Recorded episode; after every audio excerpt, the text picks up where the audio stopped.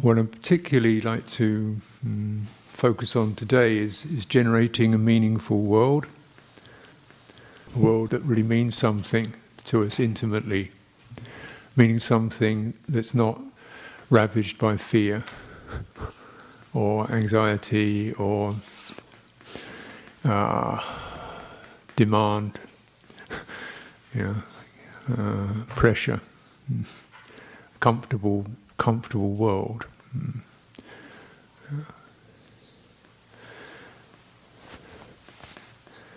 And uh,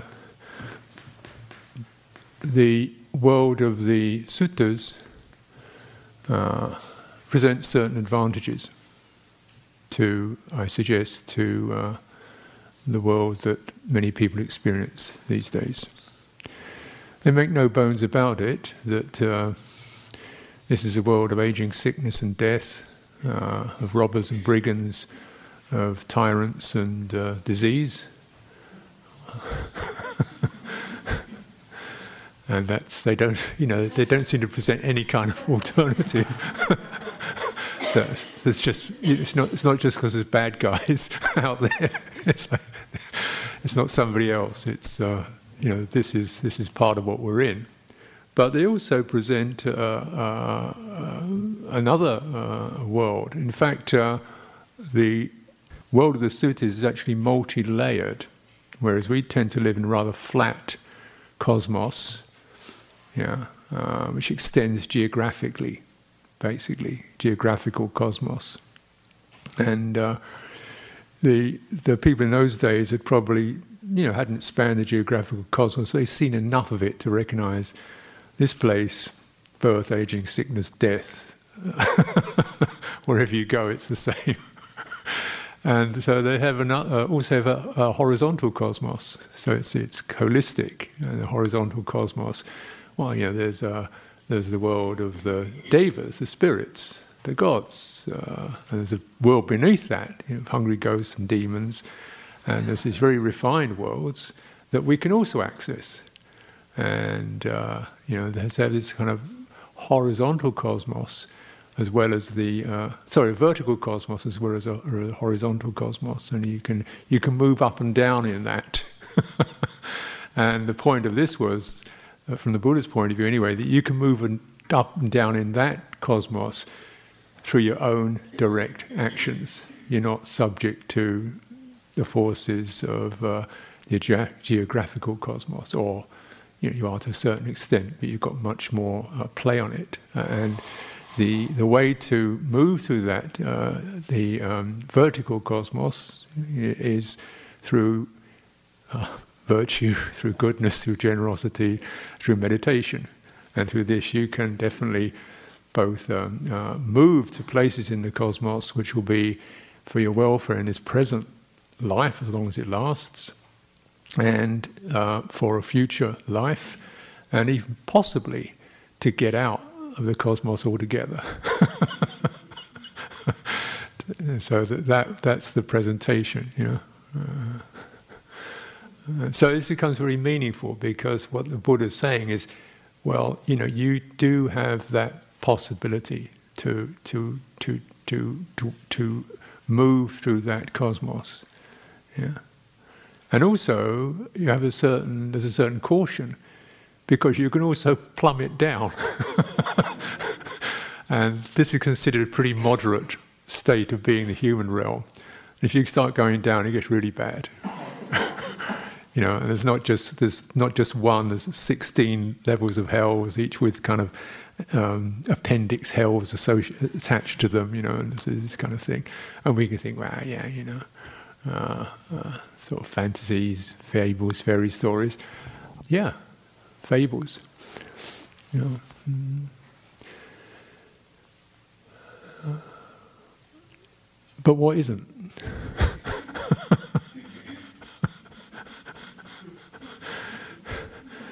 Know, how many fables do you hear from the uh, uh, mouths of the leaders of the country, and uh, and so forth? You know. Uh, so what isn't, and then what do you really dwell in? Actually, really dwell in is the intimate world, which you could call fable, imaginal. It's not, it's immaterial. You live in the world, it's certainly catalyzed by events on this um, horizontal plane.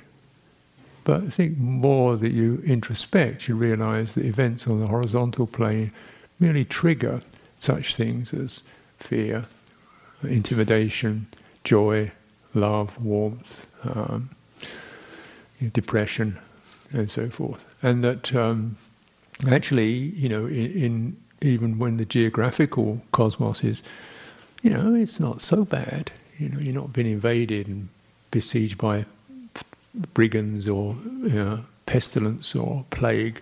People miserable. Anxiety, depression, fear, uh, resentment, and so forth. Uh, and often they're psychologically very um, maladjusted or afflicted. Uh, and, and so, where's that? Where's that? Is that Kansas? Is it France? Is it? No, it's the immaterial cosmos. And that's actually the center where we live. The rest of it's, you know, it, it has effects, but the rest of it is um, a stage in which we can enact qualities from our immaterial center and be have that blessed, uplifted, uh, rejected, shut down. So this, in a way, is just uh, this geographical, sensual world is seen as just a kind of a triggering point for the real world or for the intimate world, which is the world that really counts yeah, in the long run. And of course, in this, you had a very long view of, well, this birth, next birth, so on, you know, or another world, uh, and so forth. You have a very wide view. Um, there are certain, adv- certain um, advantages in that. Yeah. You know, disadvantages can be that one neglects one's duties on this geographical plane or doesn't really take it seriously. But the advantages, I think, for people, particularly at that time, was recognizing, you know, well, here we are, you know, we're stuck here. Um, this is not really that good news. and they've, they've, acknowledged that. Let's uh, find out where we can um, find the greatest benefit. And, uh, and, and, and, actually, you know, this was the making uh, sacred uh, was considered extremely important um, thing to do to make to enter the sacred. Yeah. Yeah. To enter that. So, in other words, to potentize the forces of the of the vertical cosmos, of the meaning cosmos, which could be in, in you know, depending on how that's configured, but it could be configured with uh, benevolent spirits, uh, gods, deities, and that's been the story for human beings for thousands of years. It's only really the last 300 years we've kind of dumped it more or less. Uh, and, you know, for the flat world, uh, in which we are the only thing that's meaningful. and you know that's that is not so good because there's no respect uh, and uh, there's rights, there's no responsibilities, there's entitlement, uh, there's domination, there's exploitation, and we do it to other creatures, we do it to the planet, we do it to each other, and we do it to ourselves. So you know what sounded like it should be the best. You know, we are the we are the only thing that counts. We don't have to, you know, um, defer to anyone. You know, puts us in a very bleak cosmos, which has got nothing else in it apart from our own will and intentions. So, but and you see the results in many ways. You know. Now, it's not, uh, but then the, the Buddha is also saying, well, you know, it's not that we just sit here in this, you know, cosmos and ask for the gods to give us a hand. No, we, we actually are potent within that, and we can potentize the good forces. And this is not just through some ritual, this is through uh, what really makes things sacred, is giving, uh, uh, response, ethics, uh, renunciation, um, clearing the mind of the hindrances, uh, developing uh, deep meditation, uh, freeing, liberation. That's what. That's the supreme making things sacred. Then you enter a very sacred uh, cosmos. Sacred meaning everything is precious, everything, nothing is dead, nothing is valueless. There's no dirt, there's no dumping. Everything has its meaning and place. Everything is treated with respect, and def- you know, and you you live in that, and that, you know, that supremely charges and regenerates and heightens the potency of the individual. Mm. That's there's there's the meaning. You become the locus of meaning. Mm. That's the Buddha's um, view. But uh, even prior to that, in this uh, Vedic worldview, you had uh, you certainly had this this sorry this vertical or this other domain, this immaterial cosmos, uh, and but you made it you you made the sacred through making oblations, uh, offerings um, to various deities. So yeah, that was, that was the only way you did it, really. Um, yeah and they, they they would come and you know do you a favor or bring rain or something like that, yeah, or bestow blessings. So they've definitely held that as that that that's the possibility, making something sacred. This is what is mean by sacrifice. And I say that because, by and large, when we think of sacrifice, we think of it probably in a very limited uh, domain, meaning painful. I sacrifice something. But consider the word sacrifice comes from these two to make something sacred. And I think as we look at the first sutta, you'll, you'll, you'll get that. What the Buddha, because the word, our, our word sacrifice doesn't fit to what is presented. Starts off seemingly fitting, but then as you come to the end of that discourse, you recognize, no, this is something different. This is not about painful um, you know, uh, uh, something bloodletting of some kind. So this was the um, the meaningful cosmos, and you then become the locus of it. Mm. And so, essentially, the f- first and, and necessary, um, you it seems to be necessary. There isn't an alternative presented in the suttas is that first you have to bec- uh, heal. Healing is one word, become whole, become holy. Um, it means uh, clearing the mind of these feedback loops of uh, karma, of negative karma. Mm. And you do this first of all from re- refraining from further actions that may be unskillful or c- corrupted and then that's then you begin to clear the results of any corrupted actions that may have been part of, or even the results of um, things that have been affected to you. So, so then the mind then becomes potent. It's no longer cowering or, or weighed down or hindered. It becomes potent. Then he said, now you have the resources for you know, um, deep realizations, insights, to, to, to liberate you from this cause and effect uh, run around. Okay? So the search for meaning is important for everyone. What, what am I here for? Why am I alive? What's the point of being here? And we find various meanings. Could be, you know, uh, um, be happy, to uh, have good health, to be doing something interesting, to live with good people, to, you know, sort of meanings are generally there. And so this, this is always the case for human beings. But in, the, in a situation where there was much less control over the material domain, there was a much greater emphasis on the immaterial as being this is the best place to invest your efforts.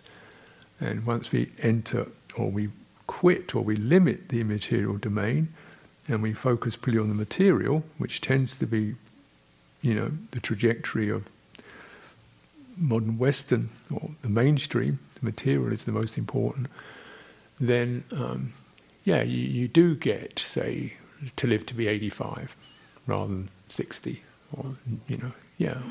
But then living to 85 as a miserable neurotic wreck isn't such a good idea anyway.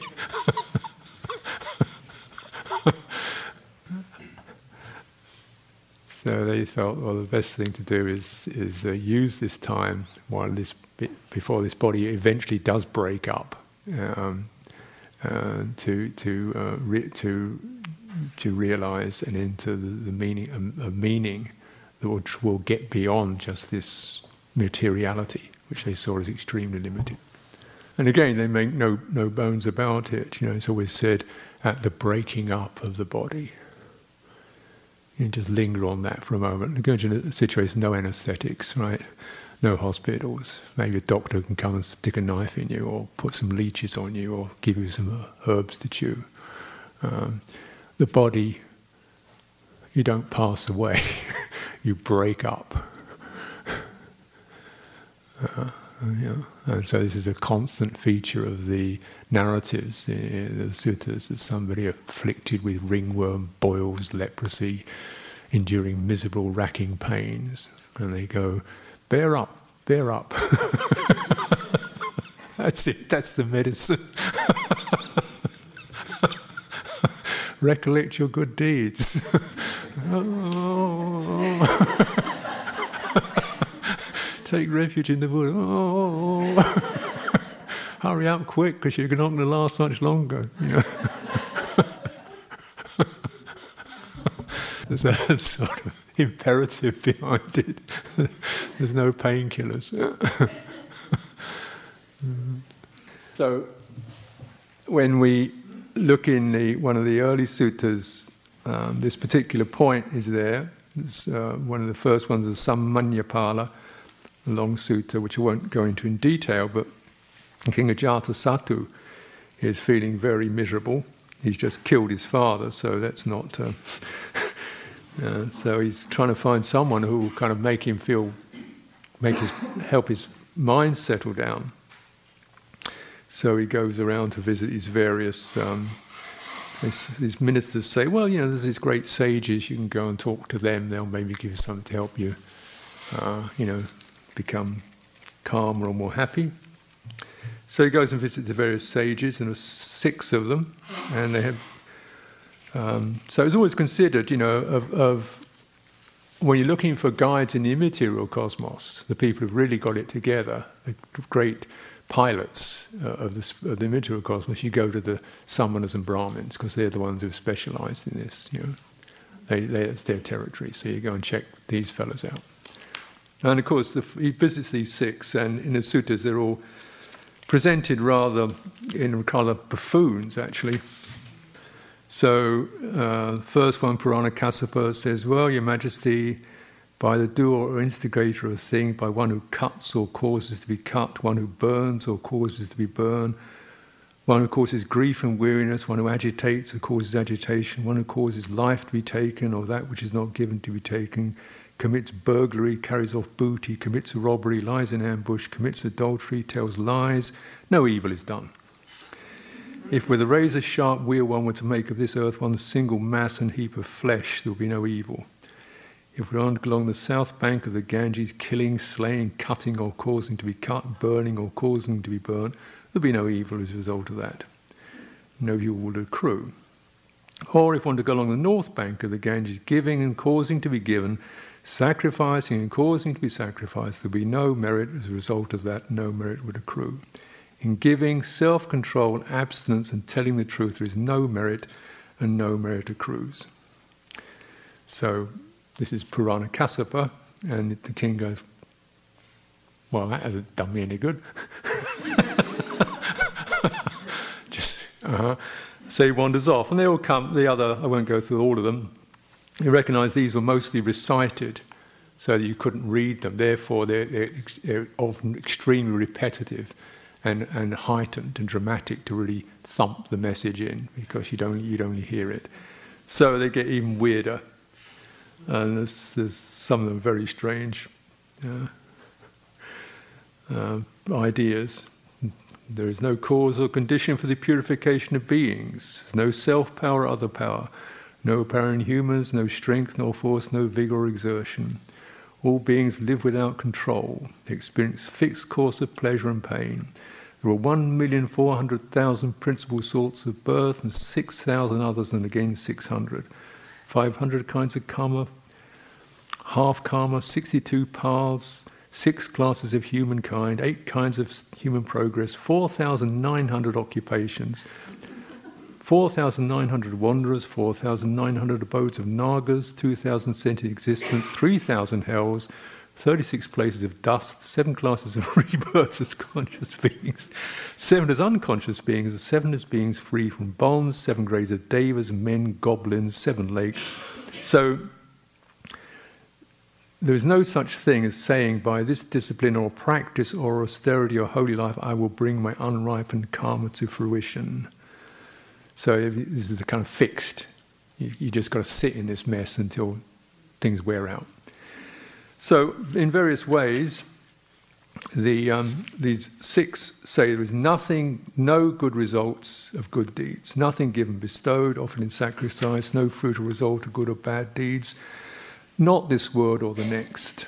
So there's no possibility of moving, you know, of you directing yourself to a better place, whatever you, however you conceive that. No mother, no father. There's no, you don't belong to anything. Um, you have no, you don't arise from anything, and no one, no pilots, no world, no ascetics or Brahmins who have attained, who proclaim this world and the next. It's just so. This is the uh, so again, the king, you know, well, so. Um, and then the Buddha, he goes to see the Buddha, and the Buddha says exactly the opposite.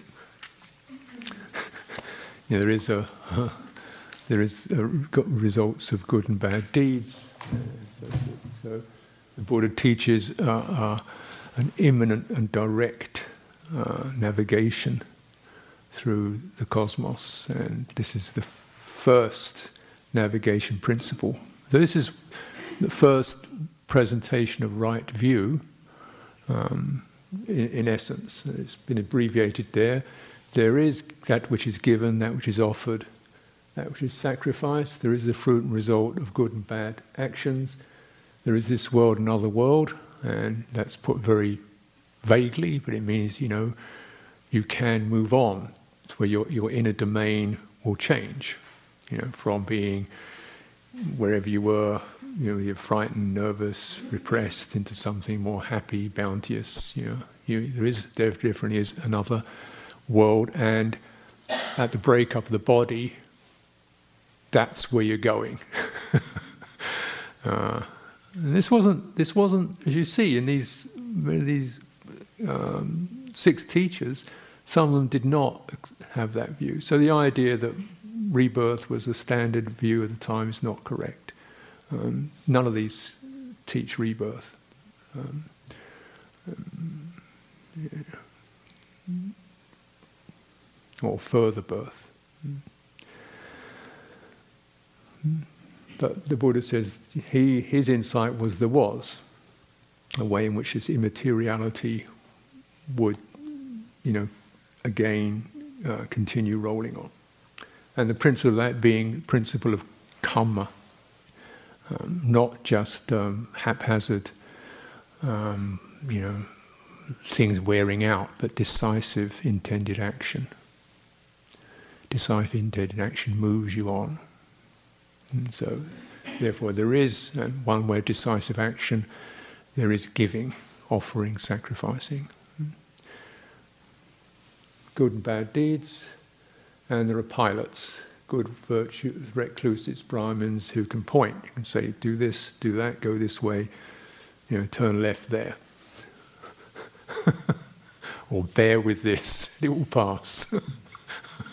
Don't freak out. so it's a meaningful universe. and that, that you you are already in it. Uh, so that uh, if one is not uh, some way making one's life meaningful and potent in this way, then it will become. Um, it still has meaning, but it will have a, a negative meaning to it. You'll feel hopeless, pointless, um, uncertain, confused, zigzagging, um, knocked around by circumstances. You'll be, your boat will have no pilot in it. Therefore, this was always considered this is the most important uh, principle to establish yeah. Mm. for our welfare. And the Buddha very keen to um, to establish that. And you see, with this, none of it giving is not so esoteric, is it? It's very, you know, earthed. So he's not saying, first of all, you've got to believe in me, but no, no, this I, I offer this to you for your welfare. And, you know, in a way, uh, when the Ajatasattu comes to see the Buddha, he's, he, Buddha is sitting in this assembly hall, and immediately he walks in the hall and he sits down. And, wow, what's this? Just you can feel the deep peace of the. So, you know, this is the result. He didn't need any any discussion. It was immediately. This is where peace of mind is. Is you're walking right into it, and then the Buddha. Then he, Buddha tells him, you know, the path. Yeah. And in the, that particular sutta, he gives more emphasis to the um, uh, renunciation path, hmm, aspects of it. Again, very, often it, it, begins in very, very this earthly terms.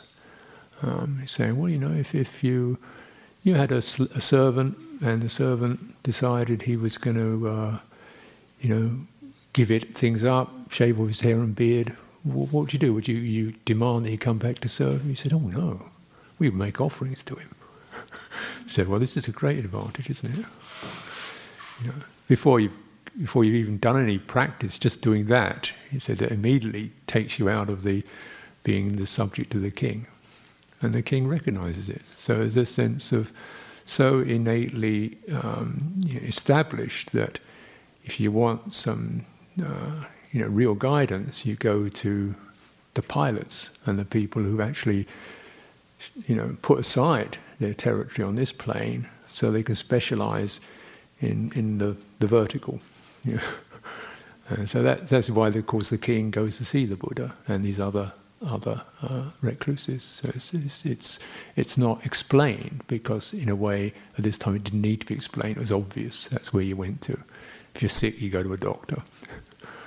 Yeah, so you don't have to, you know, reason it out. uh, so, uh, and then that feeling of the, the react of, of relinquishing one's hold on this piece of territory, that is immediately, um, it doesn't leave you in a kind of, oh, you know, what's my insurance? What about my driver's license? What about, you know, because it, it you know, for these people, there was a sense in which, well, now you you go to this plane because that's always there anyway, and most of us are busy dealing, too busy dealing with this stuff to really specialize on this other level. But you know, to do that is, well, it's great. This is immensely worthwhile, and we support that.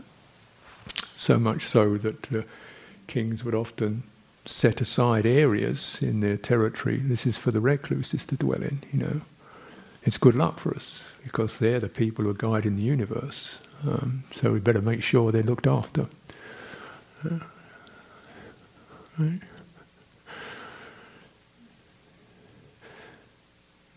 And that might be various ways. And so the Brahmins would tend to do that by um, doing some mantras and spells and so forth, or making offerings, and they might get, you know, the gods to be benevolent to them. And the samanas use a different track, which is the uh, personal realization rather than uh, cosmological in- intervention. But, you know, in a way that Buddha first doesn't doesn't sort of say we're the best team in town. He said, well, either of these are something good, you know. now, in the uh, the Kutadanta Sutta, which is a, the first text of which you have a little snippet, and these are the rather long texts. So I've just um, Kutadanta Sutta is your first text, the, which mentions the graduated discourse to, Kutadanta on generosity, virtue, and on heaven, showing the danger, degradation, and corruption of sense desires and the advantage of renunciation. And when the Lord knew that Kutadanta's mind was ready, pliable, free from hindrances, joyful and calm, he preached a sermon on Dhamma in brief, on suffering, its origin, its cessation, and the past. Fifth discourse of the long discourses. And um, just to put that in context, Kutadanta is a Brahmin and uh, he's been given some land by the king of Magadha. So Kutadanta has been given this land, and clearly he's thinking, well, you know, better make some, better make this sacred. You know, I've got my, my territory given to you the king, better make it sacred. You know, because you know this is where I'm going to be based. So how do I bring this, the sacred into this particular place? Oh, I know what to do. Well, we'll have a sacrifice. I'll get 700 bulls, 700 bullocks, 700 heifers, 700 he goats, 700 rams, tied up to sacrificial posts. In other words, a mass slaughter. That's his, uh, so that that'll that'll make things sacred by offering these lives to the uh, powers that be. And then the uh, the fellow Brahmins and householders say to, to him, oh, Well, you better go and ask the Buddha about that. Because, you know, we've heard this Buddha, he's an arahant, enlightened Buddha, so he's really, you know, top, top notch um, pilot, you know, he really knows the cosmos. You better go and ask him about what's the best sacrifice, make sure you get it right. so, so Kutadanta goes to see the Buddha, and he thinks, I've heard that Gautama understands how to conduct successfully the triple sacrifice with its 16 requisites. Now, I don't understand all this, but I want to make a big sacrifice. So I'll go to the, the ascetic Gotama, the samana Gotama, and ask him about this matter. So he goes there and goes to visit the Buddha or ask the Buddha to come and see him. So they advise him to, you know, go and call the Buddha. And Kutadanta's got enough savvy to say, oh no, it's not proper for me to summon a Buddha. I go and see him. Let's get things lined up correctly. So he's got some sense of, uh, of hierarchy. Uh, and in those days, and to, to, to some extent through the modern times, his sense of hierarchy was considered uh, appropriate and necessary.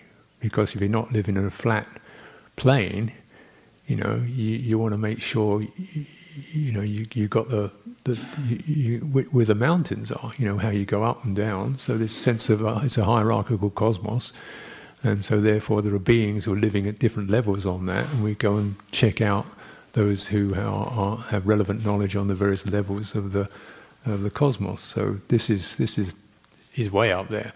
It's not fitting for me to drag him down here. I'll go up there and see him. Um, so they say, well, you you know, you better. They say to him, look, this Gautama is really top. If he were to live hundred yojanas from here, that's yojana was the distance an army could walk. So 10, 15 miles. So if he you live 100 miles away from it, still, you better go there. It would be fitting for a believing clansman to go with a shoulder bag to visit him. Interesting. so he just grab you. you know, you don't get in your on your plane. You go with your bag, and, and so they went and um, made courtesies. And he says, "I understand you know the sacrifices." So the Buddha then. Hmm, so it gives him a story. And I think this is often the, the way that the Buddha will be indirectly um, teach Brahmins and kings. Is the way you present something. You don't. You're not too direct because there's a certain sense of how the courtesy is. This man is a man of quality. You know, he's somebody who's got to look good in the in the in his company. You can't shame him in public. So you don't tell him, you're this, you're that, or the other. He says, well, there's this story. And this story, uh, there was a Brahmin in this story, and there was a, somebody wanted to make a sacrifice. you know, guess what? so it's an analogy, you see. And so that the, um, the king in this story um, says, well, you know, he wants to make a sacrifice because things are going wrong. Um, I've acquired extensive wealth, I've occupied a wide extent of land, I better make a great sacrifice. So, in a way, you know, the Buddha is kind of nudging Kutadanta to say, you know, well, this is where you're at, but he doesn't do it directly. He presents an image of a, pre- of a fable, previous life. What would be the best kind of sacrifice to make? And the chaplain, the king's minister in this story, says, you know, well, your Majesty's country is beset by thieves, ravaged, being destroyed. The country is infested with brigands. Bad, you know, it's really t- looking bad. Yeah. So, make it make it great again. Uh, but if your Majesty would tax this region, it would be the wrong thing to do. If your majesty were to think, oh, get rid of this plague of robbers by executions and imprisonment, confiscation, threats and banishment, the plague would not be properly ended. However, I've got a plan where you can eliminate the plague. To those in the kingdom engaged in cultivating crops, give them grain and fodder. To those in trade, give them capital.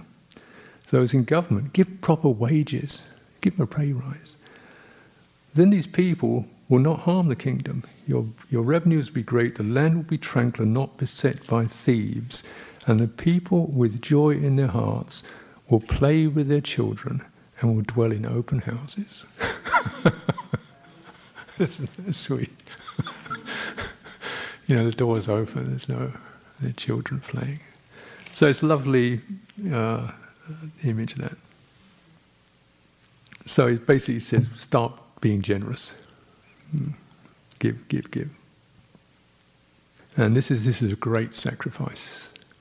Because look at the results. You've made the land sacred through your great giving. Um, then he's, he, there's a longish passage, but he says, you know, you may have some regrets about this, thinking, oh, I'm going to lose a lot of money here. Um, you know, or during the sacrifice, I am losing a lot of money, or after the sacrifice, I have lost a lot of wealth. In this case, Your Majesty, you should not entertain such regrets. Because there will be those who come to the sacrifice who take life, and those who will abstain from taking life.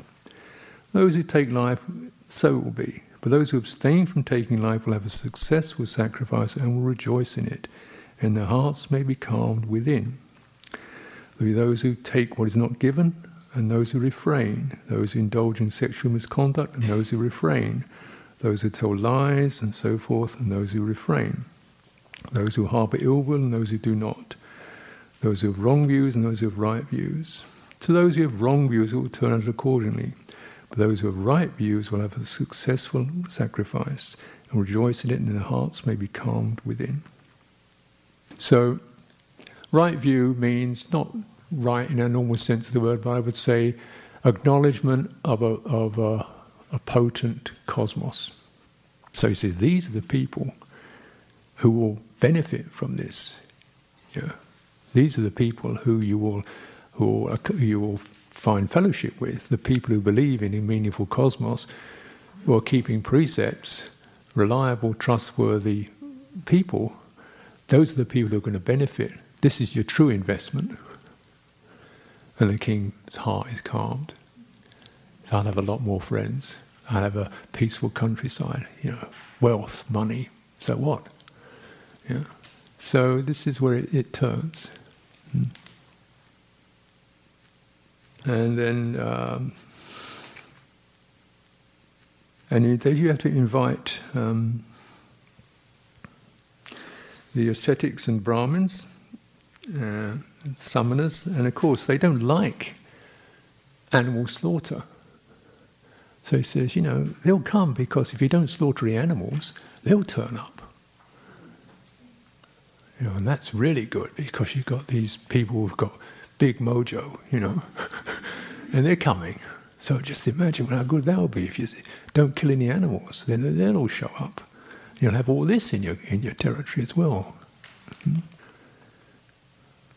And then also when you do this, um, all these the, the, the other people who come will come and they'll want to be generous, and so they'll make big, big donations.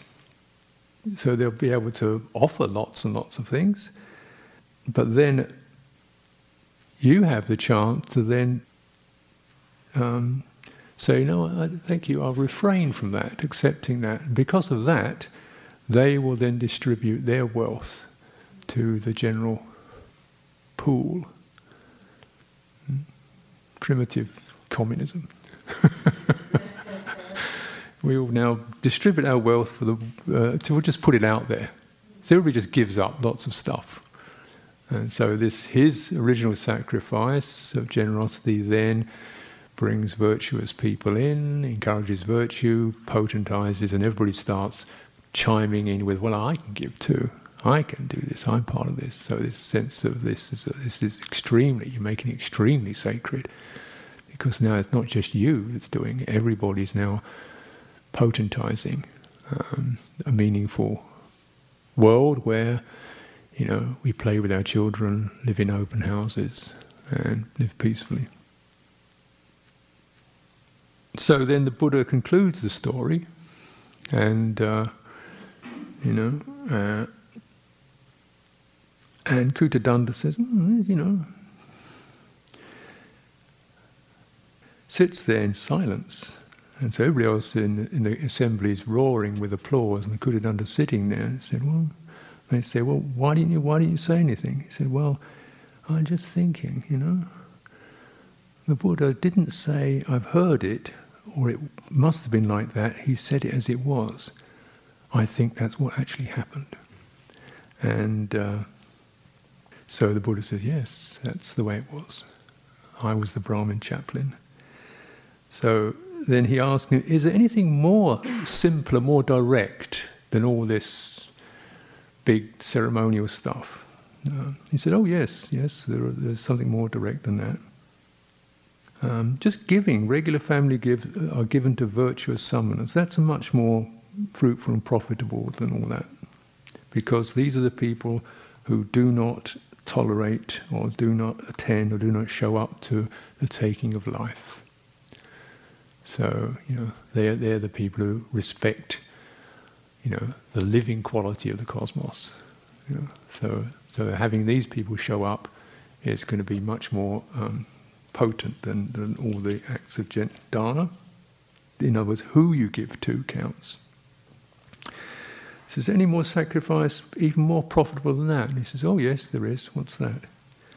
Says, know, well, hmm, if you provide shelter for a sangha from going to the four quarters. So you provide places where these people could settle down in your land. Therefore, you, you know they're there, holding it for you. They're not just visiting. Well, you know you've you got an investment then. Oh, very good. Is anything more potent than that? He says, well, even more potent than that. Even more potent than that.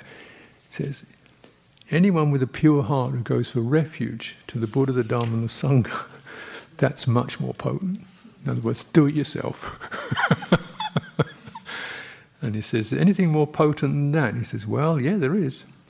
If you undertake the five precepts, that's more, more potent than, you know, all this other stuff. And uh, anything more potent than that? And he says, well, you know, you go forth under the Buddha and you train yourself in the Buddha's training. So, having heard all this, um, Kutadanta's mind is now aligned to, to right view, to the process, and the Buddha simply um, simplifies it to this um, synoptic statement. Delivered a graduated discourse to Kutadanta on generosity, morality, and on heaven. Uh, heaven being basically anywhere lifting in the vertical. Uh, cosmos, and there's not just one, there's several um, um, immaterial experiences uh, that, that can be um, realized. Showing the danger, degradation, and corruption of sense desires and the profit of renunciation. And when the Lord knew that Kutadanta's mind was ready, pliable, free from the hindrances, joyful and calm, and he preached a sermon on Dhamma in brief, on suffering, origin, cessation, path. And just as a clean cloth from which all stains have been removed receives the dye perfectly, so in the Brahmin Kutadanta, as he sat there, there arose the pure and spotless Dhamma eye, and he knew whatever things have an origin must have a cessation. Having experienced and passed beyond doubt, gained perfect confidence in the teacher's doctrine without relying on others. And offers alms. So in other words, it becomes a stream enterer. This is, this is the phrase, you know, with a spotless vision of the Dhamma arises, it means one has attained stream entry and to, um, you know, take, unpick the jargon. This means you, you understand this, uh, well, calling the vertical cosmos, for want of a better word, the immaterial domain. You understand the path into that. You understand how you travel in that. Yeah. Yeah, you understand, you know, the qualities that can get you to move through that so you know where you're going.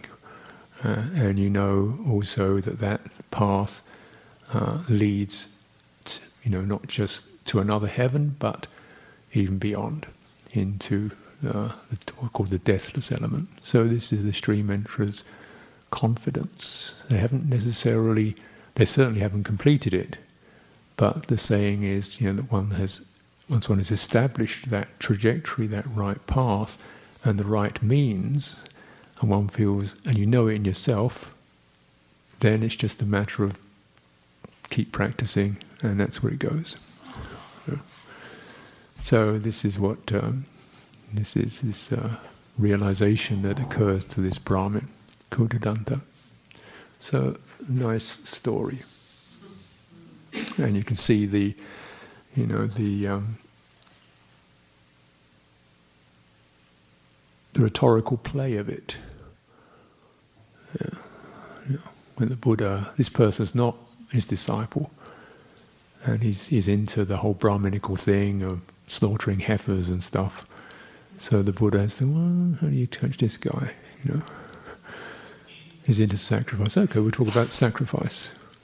And he just starts to angle it, and using this respectful term whereby you don't directly address the person, you, you generate a story that very much replicates the person's predicament. And then the person gets it and starts to understand what's being taught. And then, he, of course, going from this rather fabulous realm of, of um, Khattiyas and Brahmins and so forth down to take refuge, keep the precepts, clear the mind of hindrances. Whereas if we'd have started with that, the Brahmin might have gone, what? you know, or who knows? But that's that's the way he played it.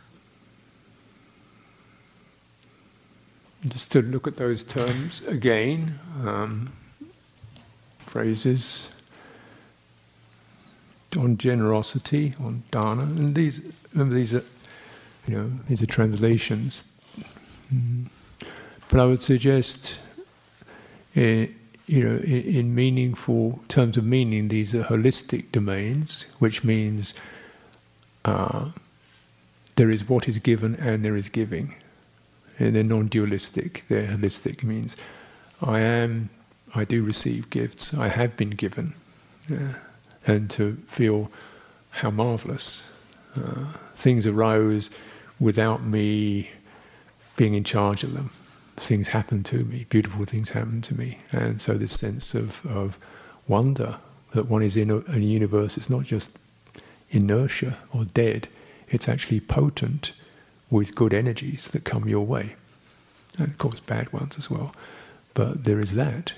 Uh, so, you know, this place is alive, and it's got some good things in it. And because I am given air, water, life, uh, intelligence, uh, a functioning body, reasonable, you know, I mean, it's not great, but reasonable brain. a few glitches, but, uh, you know, wow, I didn't pay for this. I didn't, you know, it was given. It was all given. I was born, you know, I, I got I got a womb to live in. It didn't last long, but it was it was it was you know a free ride for a while. Uh, and now I have the chance to. I've been given the the place as a human being, whereby I can rapidly determine skillful and unskillful actions, which other creatures are limited on. Yeah. I can consider long term, which other creatures don't, can't. I can, I have a, I can conceive, you know, beyond what I can see with my eyes. Other creatures are rather limited with that. So this immense capacity to survey the immaterial cosmos. No other creature has that capacity. This has all been given. Wow. And I can give. I can, I have potency. I can present something in this. I'm, you know, I'm a player in all this. Hmm? There is sacrifice. There is the ability to make something sacred. And just remember, take take the knives and blood out of the word sacrifice. And to make to make the sacred, how do I make sacred? Well, I think we'll we'll look into that. Hmm.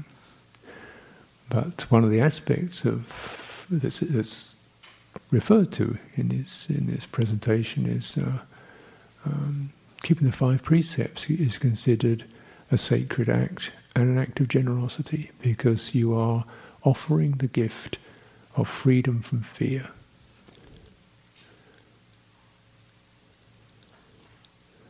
You need not fear me. I will not violate you.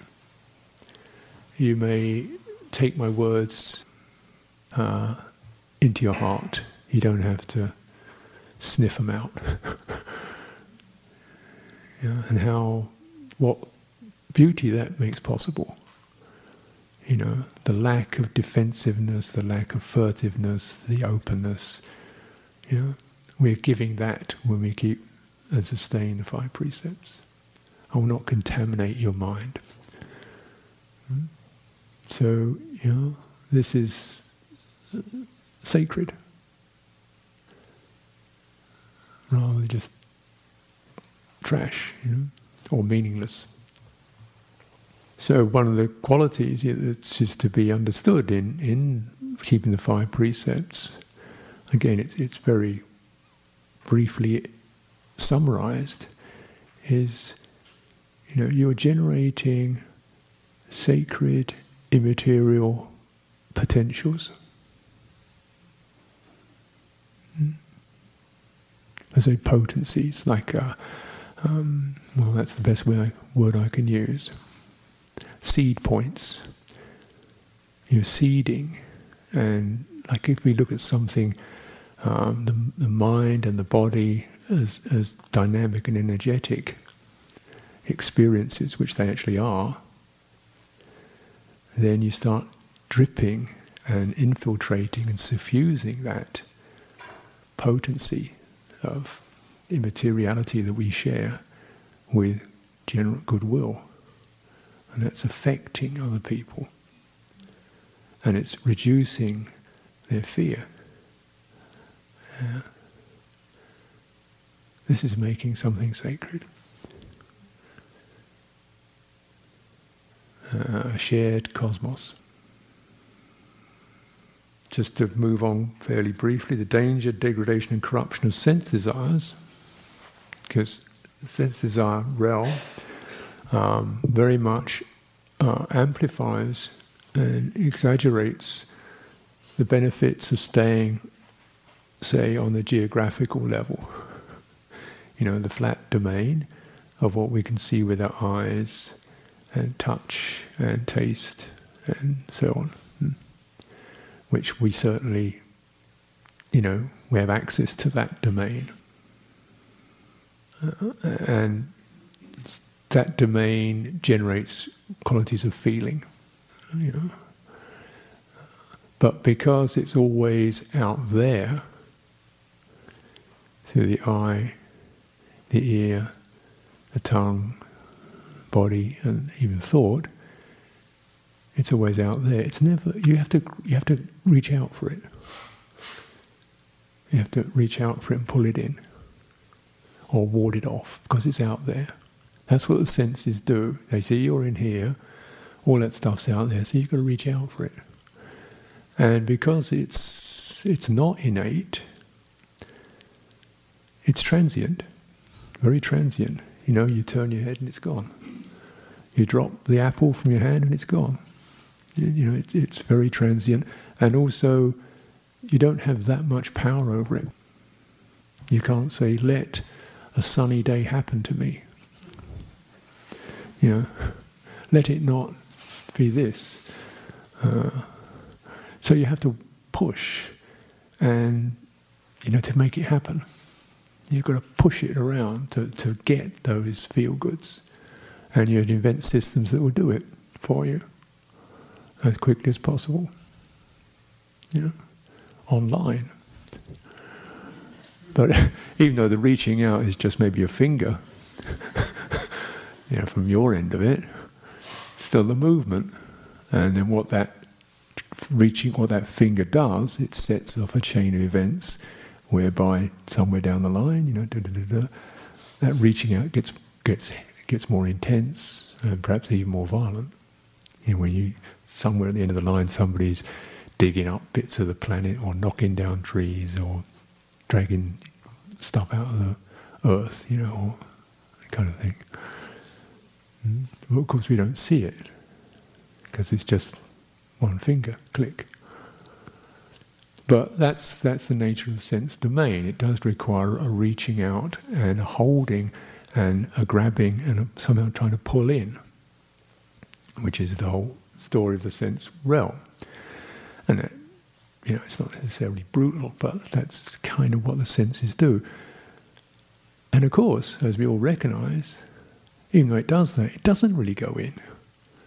It's a flash of you get the hit, and then, well, have another one. Because it, it's, it doesn't, it can't go in because it's, it's not, uh, you know, what, what are we dealing with? We're dealing with feeling, perception,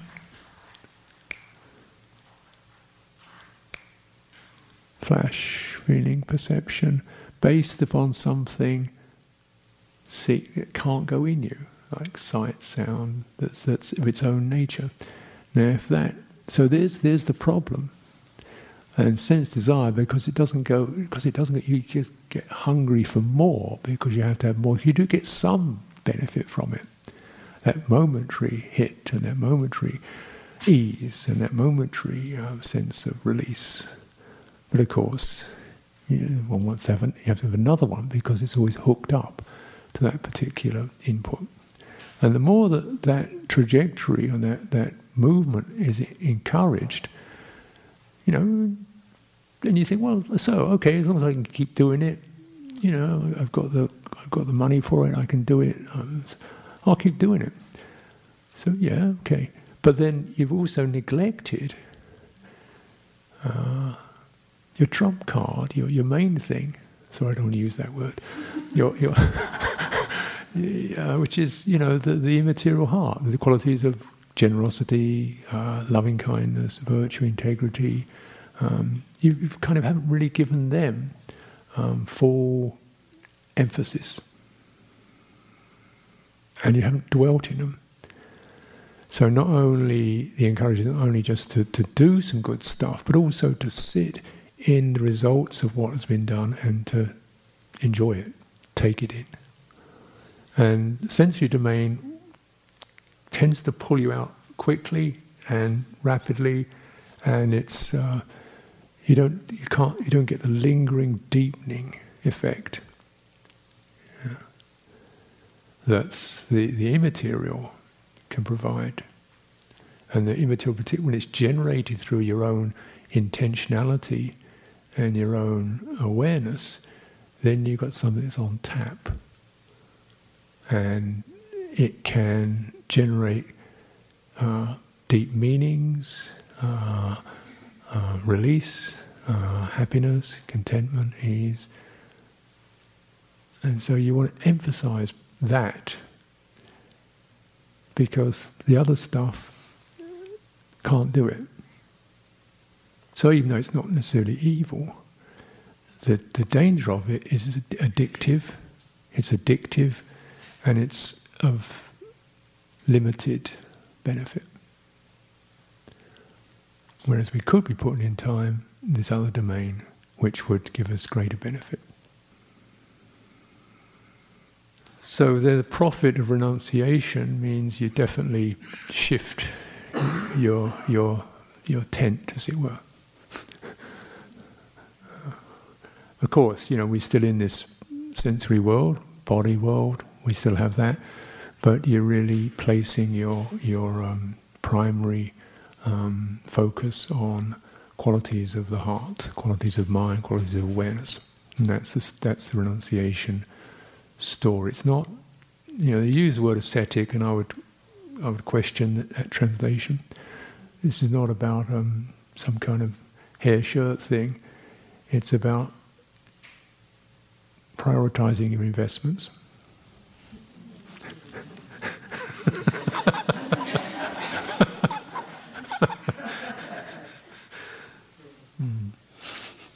And then, then this naturally, this shifting means that one's in the real territory to be cultivated, and you can start to to plough and clean and groom that that place, so it becomes tidier and free from um, harmful consequences and result results of careless actions or or, uh, or ignorance. Mm. So then he says, just as a clean cloth. So you imagine a piece of cloth, it's now been opened out and the stains have been removed, and it easily drinks in the, the um, deliverance, liberation teaching. So, you know, most of the work is just opening the cloth, recognize we do have a cloth. you know, our, our, mind, which some people don't really know, uh, open that up uh, and clear it so it becomes bright and then it becomes available to take in and drink in these uh, liberation teachings, which is the Four Noble Truths. So I'll pause there for now.